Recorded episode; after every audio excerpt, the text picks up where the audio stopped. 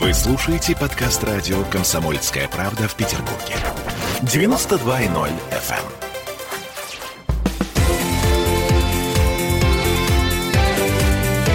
Картина недели. Это мы вернулись в петербургскую студию радио «Комсомольская правда». Я Дмитрий Делинский. Я Ольга Маркина. Ректор гуманитарного университета профсоюзов Александр Записовский. Вместе с нами на троих подводим некоторые информационные итоги недели. В этой четверти часа у нас скандал-скандал. Э, профессор Северо-Западного института РАНХИКС, это Российская Академия Народного Хозяйства и Госстроительства, то есть авторитетный вуз, большой.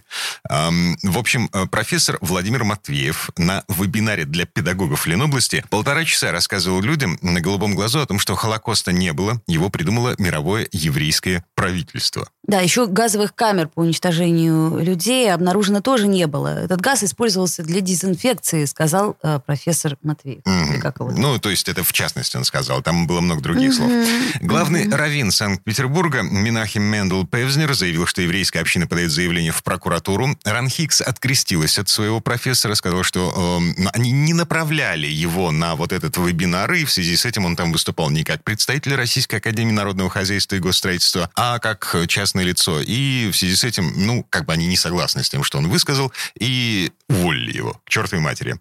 Возникает вопрос. Во-первых, что это было? А во-вторых, почему люди э, до сих пор верят во всякую, во всякую ересь? А я бы сказала, что у нас с профессорами все-таки проблемы, да, в Петербурге? О, да, вот, я вам скажу, вот как-то, да. как-то у нас все время да. напряженка. То один что-нибудь отмочит, то другой. К огромному сожалению, уровень научно-педагогических кадров понизился.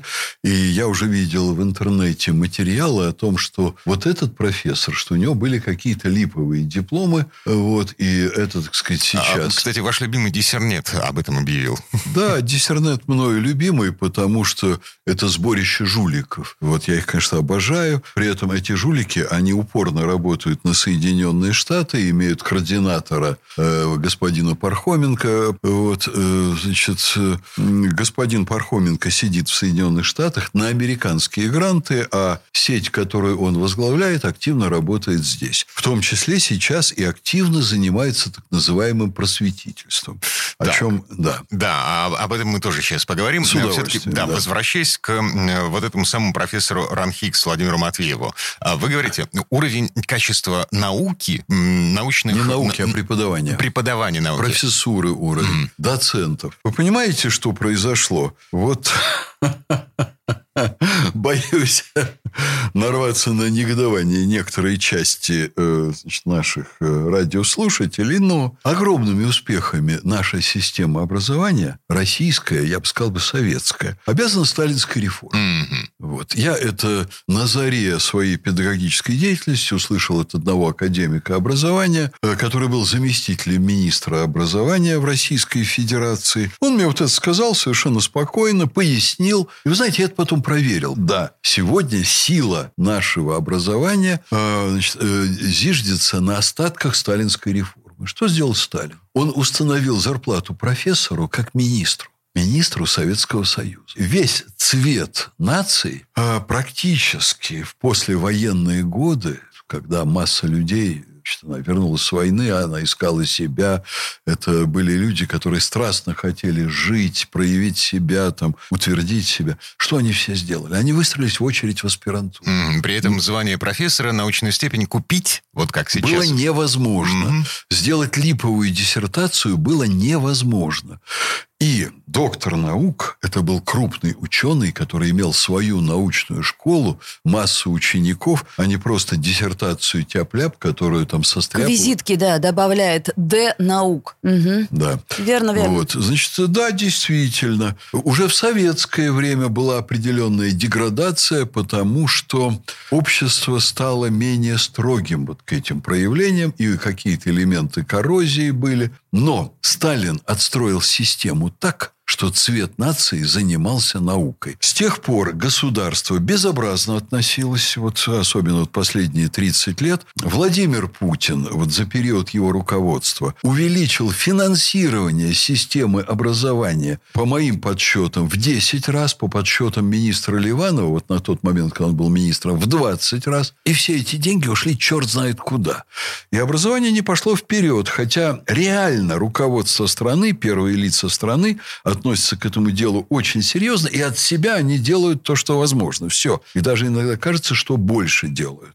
И в чем здесь беда? Беда в том, что в стране утрачена система подготовки кадров для публичных выступлений. В стране как было? Работало общество знания. Общество знания имело несколько уровней. Был самый низовой уровень, был уровень повыше, повыше, повыше. Вот. И был самый высокий уровень общества знания людей, люди, которые, например, из Ленинграда, они могли быть приглашены там в национальные республики, где они выступали от имени Ленинграда, от имени ленинградской науки. Но они, извините, были 50 раз на низовом уровне выслушаны и опробированы. Вот я помню, я занимался там молодежной музыкой, рок-музыкой и был обозревателем приличного российского журнала. Он тогда назывался «Культурно-просветительная работа». Писал там статьи про молодежную культуру, музыку. Я начал выступать от общества знания на низовом уровне. Меня прослушивали, мне задавали разные вопросы. Меня критиковали. Я очень внимательно все это слушал.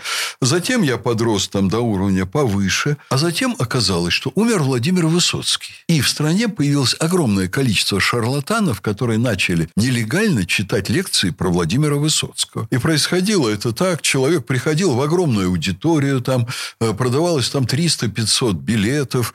Значит, и человек э, начинал лекцию с того, что я был другом Владимира Высоцкого, потом говорил про него минут 20 какую-то ахинею, а потом говорил, а теперь я вам продам его фотографии. Но при этом нес что-то такое против интересов государства, какую-то дикость, что его власть убила. Борец с системой. Он не был никаким борцом с системой. И тогда, как я уже потом выяснил, определенные службы, которые очень мучились с этой проблемой, они сказали, а нельзя ли найти нормального парня в городе, который нормально бы про это рассказывал. И мне звонят и говорят, вот, значит, Александр Сергеевич из Дворца молодежи Петербургского, где зал на полторы тысячи человек.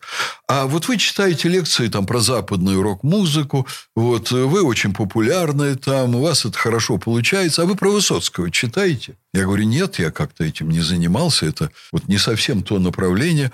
А они мне говорят, а вы не могли бы про него сделать несколько лекций и у нас почитать? Я действительно сделал, мне это было страшно интересно. И э, битком переполненные залы там по полторы тысячи человек, а, наверное, я мог бы и стадионы собирать. Они слушали мои лекции, но я не нес никакой бредятины при этом. Меня научили, как выступать. А кто следил за тем, чтобы не было бредятины? А, кто следил? Значит, те, кто выступали организаторами лекций в первую очередь. В каждом регионе, в каждом э, городе, в каждой деревне почти что были отделения общества знаний.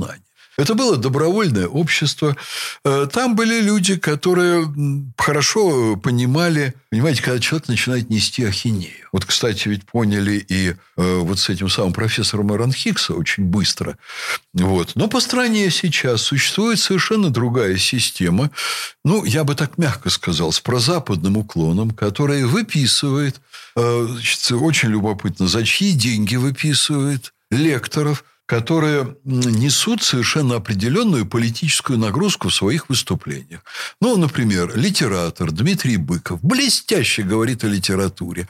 Я вообще вам должен сказать, что вот как реальный просветитель в реальном просветительстве, это человек необычайного таланта, потрясающий аналитик, один из крупнейших в стране. Но он обязательно к любой своей лекции добавит там ложку дегтя, он добавит критику существующего строя, он скажет какую-нибудь гадость про Путина, и он скажет о вещах, которые никакого отношения к предмету его лекции не имеют. А значит ли это, что нам не нужно слушать э, просветительские, действительно просветительские лекции в исполнении Дмитрия Быкова. Вы знаете, что, э, значит, Быков должен быть поставлен в рамки. Ага. Вот тем же самым занимается Гельфанд. А, а кто должен ставить эти рамки? Люди, которые за это отвечают. Um... Представители государства вообще-то в какой-то степени. Вот это может быть общественная организация, которая берет на себя полномочия. Как общество знания в Советском Союзе, да. да. Да. Угу. Может быть, это должно быть новое общество знания. Утеряны очень серьезные традиции. Я... Ты просветитель, неси свет как просветитель но не занимайся деятельностью по дезинформации людей и э, возбуждению нездоровых настроений. Я напомню на всякий случай. Госдума все еще рассматривает, э, на прошлой неделе не успел рассмотреть во втором чтении, но все еще висит э, законопроект о просветительской деятельности, который как раз вводит государственное лицензирование лекторов.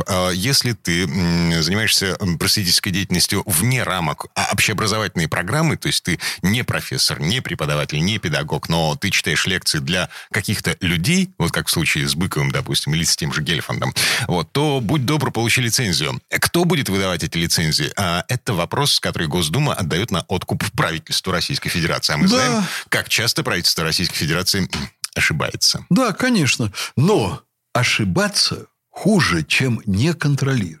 Чем ничего не делать. Я Точно. понимаю. В данном случае намного хуже, потому что псевдопросветители, работающие в интересах зарубежных, уже, по сути дела, оседлали Российскую Академию Наук. Вот я посмотрел э, список вот этой комиссии по просветительству Российской Академии Наук. Меня оторопь берет. Там этот же Гельфанд, э, который ведет откровенно подрывную работу.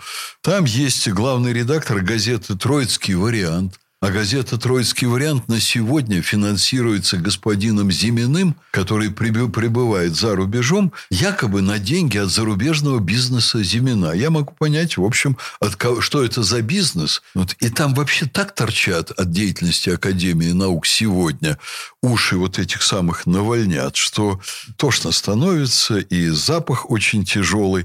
Вот. Я эту публику слушаю, я просто в шоке. Нужен специальный закон и нужен контроль, конечно. Эм, В общем и целом, получается так, что эм, Сталина на нас не хватает. На этой мысли прервемся. Вернемся в эту студию буквально через пару минут. Картина недели.